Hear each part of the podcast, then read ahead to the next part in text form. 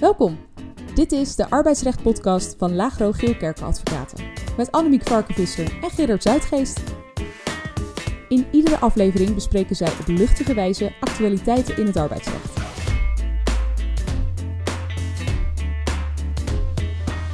Welkom, Annemiek.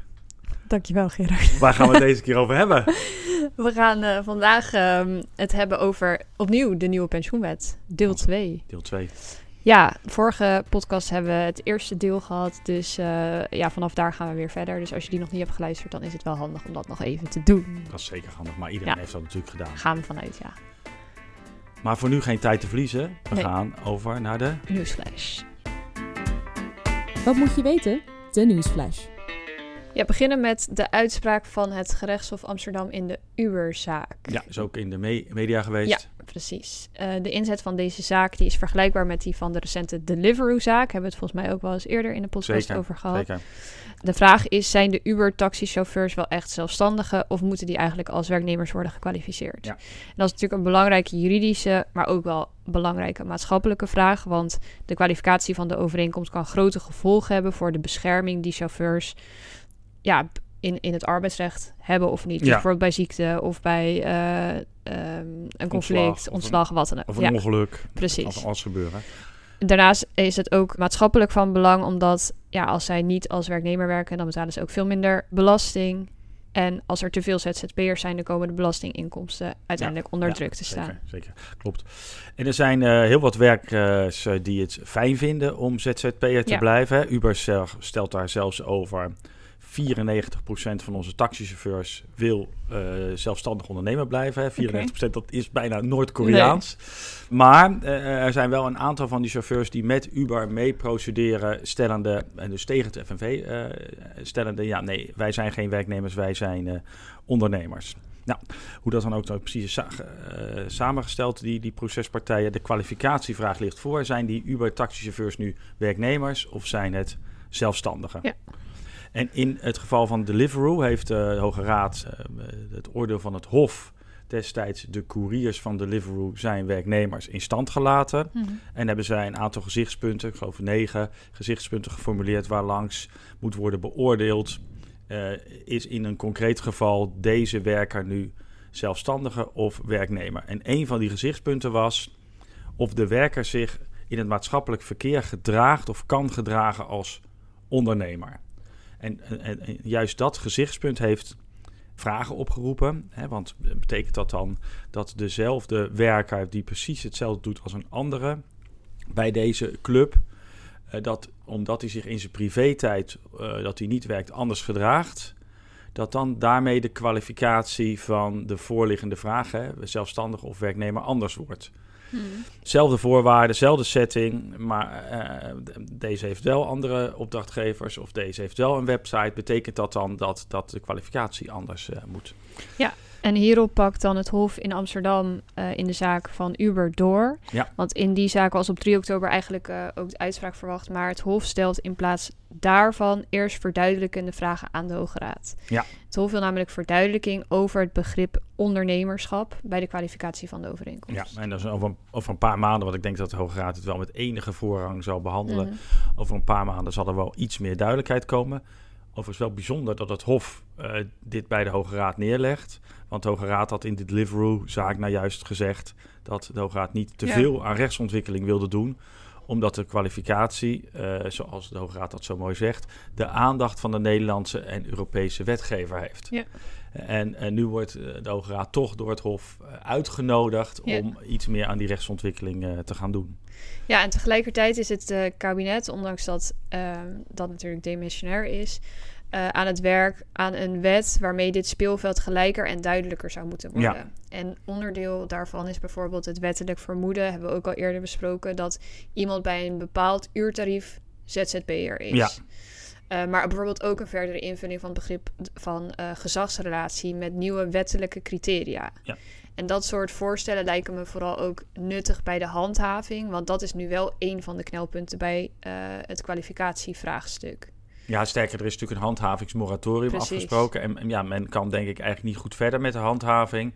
Op het moment dat er nog zoveel onduidelijkheden zijn over het werknemersbegrip en het de gezagscriterium en al die elementen die de Hoge Raad heeft genoemd. Ja. Ja. ja, en de handhaving, het is ook de bedoeling dat dat steeds strenger gaat worden en dat dat in Ja. 2025 weer echt op gang gaat ja, komen. ja, ja. Eh, en over dit wetsvoorstel is nu een Kamerbrief verstuurd en er zijn ook al Kamervragen over gesteld. En eh, deze week heeft het kabinet ook groen licht gegeven voor de internetconsultatie. Ja, dus die, die- dat, dat concept wetsvoorstel Ja. gaat echt een nieuwe fase in. Gaat ondanks het feit dat het, dat het kabinet demissionair is, toch eh, in internetconsultatie. Mhm.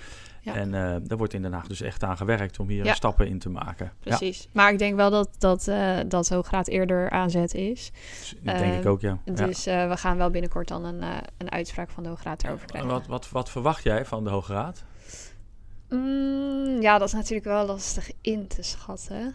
Ja, Ehm, doe, doe ze gok, wat, waar, waar, eh, waar, wat, wat denk je? Nou ja, wat mij wel opvalt aan de voorgestelde criteria is dat die zich vooral richten op de relatie tussen de specifieke werkgever en de werker. Ehm, en het gaat vooral om aansturing en inbedding in de organisatie van de werkgever. En dan eventueel nog de vraag of de werker werkt voor eigen rekening en risico.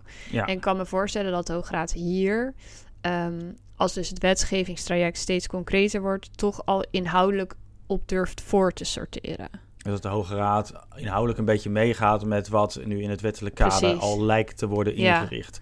Ja, dat zou, dat zou best kunnen. Ja, Ja. ik vraag me ook wel af hè, hoe, eh, en misschien dat de Hoge Raad daar in de beantwoording van de vraag ook aandacht aan gaat besteden, in welke mate dan zo'n opdrachtgever, werkgever moet nagaan eh, wat de werker eh, in zijn privé-tijd doet. Hè? Of die Mhm. zich dan, of die zich dan meerdere opdrachtgevers heeft, of die zich, eh, of die een eigen web website heeft en of er andere, laten we zeggen, Mhm. onderzoeken van dat soort werkgevers of opdrachtgevers gevergd gaan worden. Ja. Bij, en dat dat dan moet worden meegenomen door die opdrachtgever bij de, de eigen beoordeling van de kwa kwalificatievraag. Mhm. Nou, nog heel veel vraagtekens. Het veld is helemaal in beweging, Ja. denk ik. Ja. Eh, komen we daar in de komende maanden stapjes verder mee? Dat denk ik wel. Dus dan Heb jij, eh, heb jij nog iets anders voor de nieuwsflash? Nou, nog wel een interessante uitspraak. Altijd leuk. Altijd leuk. Ehm, dat ging over een ontslag op staande Niet voet. een oninteressante ui- uitspraak. Nee, die bespreken we meestal niet. Oh ja. Kunnen we ook een keer doen. Maar ehm, ging over ontslag op staande voet wegens grensover, seksueel grensoverschrijdend gedrag. In eerste aanleg bij de kantonrechter hield dat ontslag op staande voet stand. Maar vervolgens gaat de werknemer in hoger beroep. En het Hof die zegt dan, ja, het is niet, staat nog niet voldoende vast dat eh, dat grensoverschrijdend gedrag inderdaad heeft plaatsgevonden. Dus we geven een, be een bewijzenopdracht. Dus er worden getuigen verhoord. Want op dat moment is er alleen de verklaring van de werknemster die zegt: Nou ja, ik ben eh, onheus bejegend door deze werknemer. En er is de verklaring van ja, de dader, om het zo te zeggen. En die zegt dat hij dat niet heeft gedaan. Ja, Dus het is het wel woord van de een. is. Ja, precies. Woord van de een tegen woord van de ander. Dan worden er getuigen voor, gehoord. En die getuigen verklaren dan wel dat zij met die werknemster hebben gesproken over wat er is gebeurd. Dus zij hebben van haar gehoord dat dat zou hebben plaatsgevonden. Ook, Maar- maar ook vrijwel direct nadat Precies. het zou hebben plaatsgevonden. Ja. Precies. Maar niemand heeft het gezien, daadwerkelijk, of niemand heeft het daadwerkelijk gehoord dat het heeft plaatsgevonden. En op basis daarvan zegt het Hof dan: Nou ja, wij vinden dat ondanks eh, die getuigenverklaringen nog steeds onvoldoende vaststaat dat dat grensoverschrijdend gedrag daadwerkelijk heeft plaatsgevonden. En dat leidt er dan toe dat de arbeidsovereenkomst wordt hersteld per november 2020, geloof ik. De dag van het ontslag op staande voet. Dus dat is nou bijna drie jaar geleden. Dat de werkgever ook het loon over die drie jaar moet betalen. Ja, en dat die werknemer ook gewoon terug moet komen. Ja, volgens mij was in die uitspraak dan nog wel, eh, had het Hof dan nog wel gezegd, ja, voor zover dat dan onmogelijk zou zijn op de afdeling waar, die, Ja. eh, waar dat slachtoffer tussen aanhalingstekens dan zou werken, ja, dan vindt de werkgever vast van een andere plek, Ja. op een andere afdeling eh, voor Ja. deze eh, wer- wer- werknemer. Ja, dat is natuurlijk wel waar het gemak waarmee dan eh, iemand wordt teruggestuurd, is dan toch best fors. Eh, Ja, zeker. Aan de andere kant betekent dat dus ook voor werkgevers dat die echt wel in een moeilijke positie kunnen komen. Op het moment dat bij het onderzoek dat de werkgever zelf doet, komt vast te staan. Nou, eh, het slachtoffer zegt A, de, de gestelde dader zegt B, en verder is er niks. Ja, Mhm. ja, dan kun je dus eigenlijk als werkgever niet doorpakken. Nee, dat is dat is eigenlijk gewoon de, de, onvoldoende, de, ja. de uitkomst. Ja, maar ja, het betekent wel in de praktijk natuurlijk gewoon dat je een hele lastige situatie hebt. Want ja, wat ga je dan doen met het slachtoffer en met de, met de dader? Want ja, die, die kunnen ook denk ik niet meer met elkaar samenwerken. Nee. Nou, dan denk ik dat voor de hand ligt dat je die situatie, die consequentie met het slachtoffer bespreekt. Ja, Mhm. Wij werkgever, wij willen misschien wel wat, maar wij, wij kunnen niet echt iets. We Mhm. kunnen niet doorpakken juridisch. Gelet op dit oordeel van het Hof.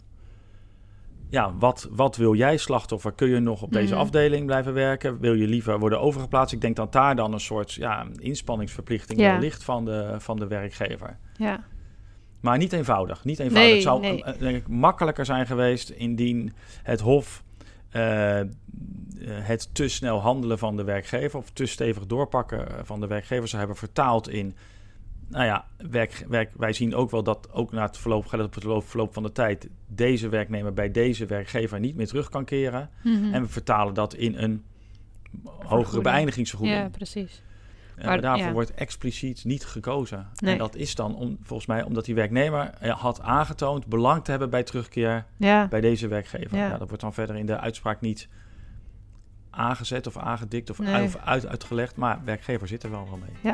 dus dat is best eh Ja, lastig. en dan blijft het dus eh, met allerlei voetangers en klemmen, het, het, Ja. het, ar- het arbeidsrecht. Geldt dat Ja. ook voor ons volgende onderwerp, pensioen. pensioen? Zullen we daar maar heen gaan? Ja, laten we dat doen. De uitspraak van de week. pensioen. Eh, vorige keer eh, basis Mhm. gedaan. Eh, welke nieuwe soorten pensioenmogelijkheden zijn er? Wat term terminologie hebben we besproken. Vandaag denk ik aandacht voor ja, wat betekent deze overgang nu meer concreet voor werkgevers? Hè, wat, wat moet Ja. men doen? En in, denk ik, in welke zin zijn werknemers gebonden aan wijzigingsvoorstellen die werkgevers daarin doen? Nou, in de eerste plaats zullen veel arbeidscontracten natuurlijk moeten worden omgezet. Er moet immers een nieuwe pensioenregeling overeengekomen worden. En ik weet dat dat niet geldt voor pensioenregelingen die via de CAO verlopen. Ehm, omdat met het aanpassen van de CAO de daaraan gebonden werkgevers en werknemers ook automatisch zijn omgezet. En eh, er hoeft natuurlijk ook geen wijziging plaats te vinden als de werkgever eh, ervoor kiest eh, om in een verzekerde regeling de bestaande werknemers eh, in die regeling te laten doorlopen en alleen voor nieuwe werknemers eh, de nieuwe pensioenregeling toe te passen. Hè. Dat is een keuze en ik zie in de praktijk dat veel werkgevers daarvoor kiezen. Die kiezen ervoor om hun bestaande werknemers in de bestaande pensioenregeling te laten zitten en een moment te kiezen waarop ze overgaan voor nieuwe werknemers naar een nieuwe pensioenregeling. En dan zie je ook dat in de praktijk veel werkgevers kiezen voor een natuurlijk moment van de overgang. En dat is een natuurlijk moment kan zijn wanneer de lopende regeling met de eh, verzekeraar afloopt en Ja. er dus een nieuw contract moet worden gesloten. Maar in principe voor de anderen geldt dus dat de arbeidsovereenkomst moet worden aangepast. Ja, dat op het moment dat natuurlijk een pensioenregeling wijzigt, ja, dan zal dat moeten leiden tot een aanpassing van de arbeidsovereenkomst. Ja, zeker.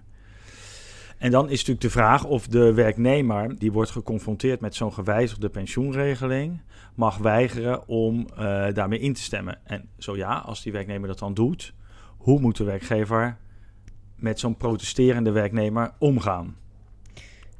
Goeie vraag. Zullen we daar later op terugkomen? Eh, Want, kan jij wilde je lij- lijstje afmaken. Nou ja, dan maak ik even het lijstje af met wat werkgevers nou moeten doen. Oké, ja, is goed. Oké. Ja. Dus eh arbeidsovereenkomst aanpassen. Tweede is eh, dat iedere werkgever in Nederland met een pensioenregeling een transitieplan moet laten opstellen. Ja, als voor het bestaande personeel de pensioenregeling wijzigt. Ja, Ja. Tenzij sociale partners dat voor hen doen. zeker.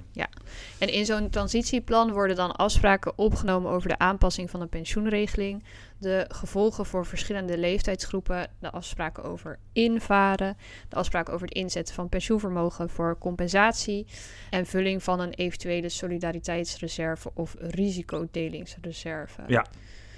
Afspraken over adequate en kostenneutrale compensatie en de verantwoording van de evenwichtigheid van al deze afspraken. Ja, Wauw. dat is veel. Hè? Dat moet allemaal in een tra- transitieplan. En Ja. ik denk even nog weer vanuit de praktijk. Op het moment dat er een pensioenfonds aan de orde is, dan zullen, zullen pensioenfondsen daarvoor, eh, voor, de, voor het maken van het transitieplan, eigenlijk standaarden opmaken die werkgevers kunnen toepassen. Hè, want er is heel weinig ruimte door voor individuele werkgevers om iets anders te doen dan wat het pensioenfonds voorschrijft. Sterker, die ruimte is er eigenlijk niet of nauwelijks. Mhm. Voor werkgevers met verzekerde pensioenregelingen, eh, nogmaals, je ziet in de praktijk dat veel werkgevers de bestaande populatie werknemers laten zitten in de bestaande pensioenregeling. En op een natuurlijk moment voor nieuwe werknemers ervoor kiezen om die alleen die werknemers te laten beginnen met een nieuwe pensioenregeling. Op basis van het, van het, van het huidige nieuwe pensioenwet.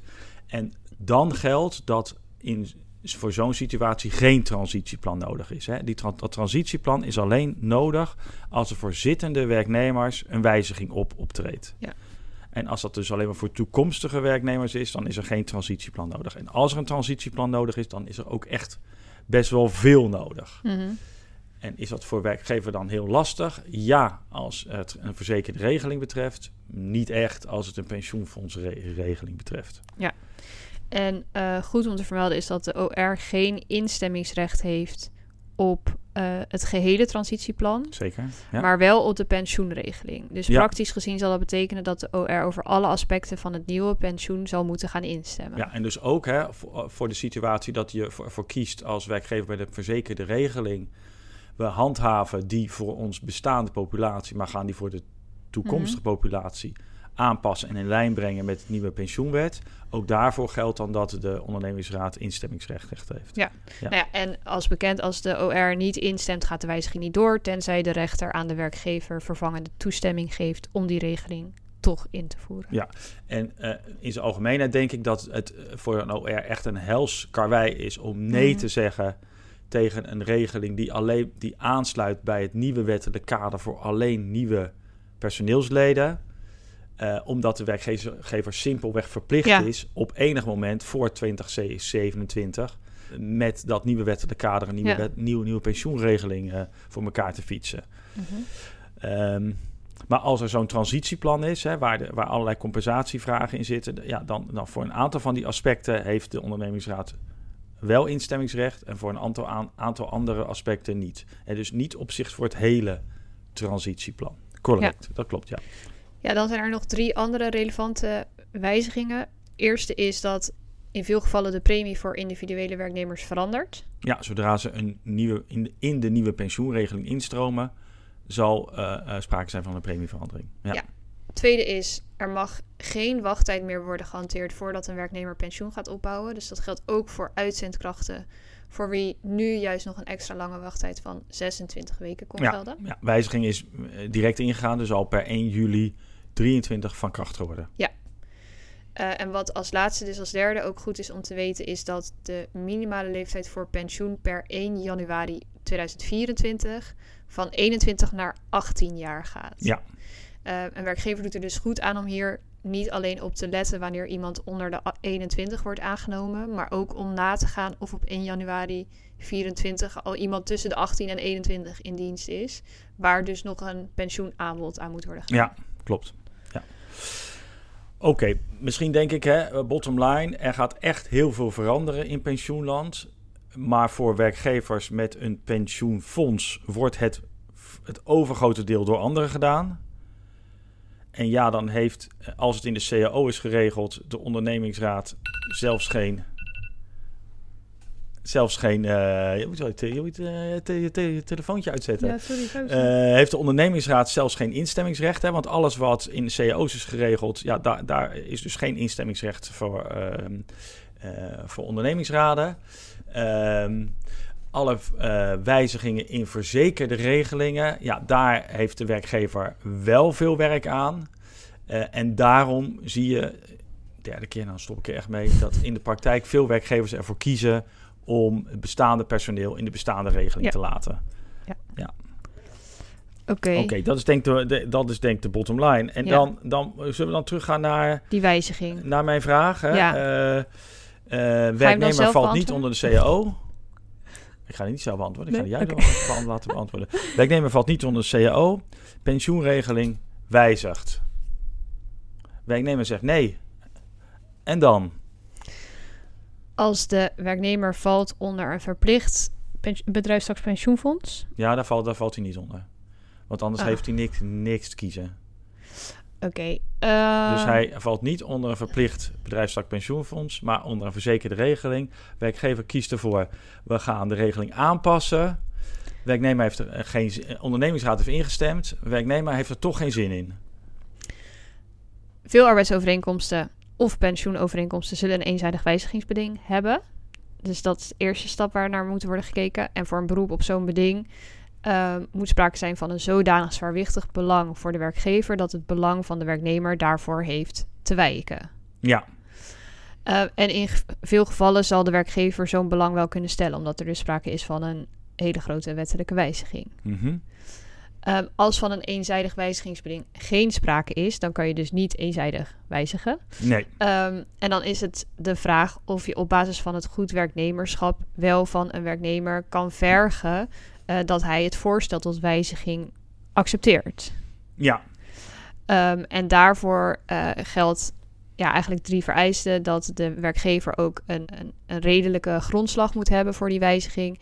eh, dat het voorstel van de werkgever redelijk moet zijn. En dat de werknemer ook in redelijkheid, dat van, van hem in redelijkheid kan worden verwacht dat hij met dat voorstel instemt. ja, En in het algemeen zal de wijziging van de pensioenwet een redelijke grond zijn voor de wijziging. Maar moet het ook in het individuele geval redelijk zijn dat die specifieke individuele werknemer daar dan ook mee, eh, mee kan instemmen. Ja. ja, eens. Maar even, want het is eh, heel Mhm. technisch. Even ehm, een beetje platgeslagen. Is nu de verwachting eh, dat voor werkgevers die geen pensioenfondsregeling hebben, Mhm. maar een verzekerde regeling, die toch besluiten wij gaan die regeling aanpassen en niet alleen maar voor nieuwe werknemers toepassen.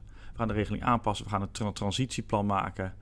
Eh, de ondernemingsraad heeft ja gezegd. Is nou de verwachting dat de kans groot is dat het individu zich daar toch terecht tegen kan verzetten? Of is de inschatting, nee, als dat traject eenmaal doorlopen is en de ondernemingsraad heeft ja gezegd, dan is de kans eigenlijk heel groot dat de werknemer ja moet zeggen? Tweede. Eens. Oké. En dan speelt natuurlijk wel situaties dat er geen on- ondernemingsraad Ja. is. Bijvoorbeeld omdat de werkgever te klein is. Of omdat de Mhm. werkgever wel groot genoeg is. Maar er in strijd met de wet eigenlijk geen ondernemingsraad is. Ik verwacht overigens wel dat hè, door dit soort pensioendingen... Ja. de roep in veel ondernemingen zal zijn... ja, wij, wij, wij, wij zijn vij- 50 plus... Mhm.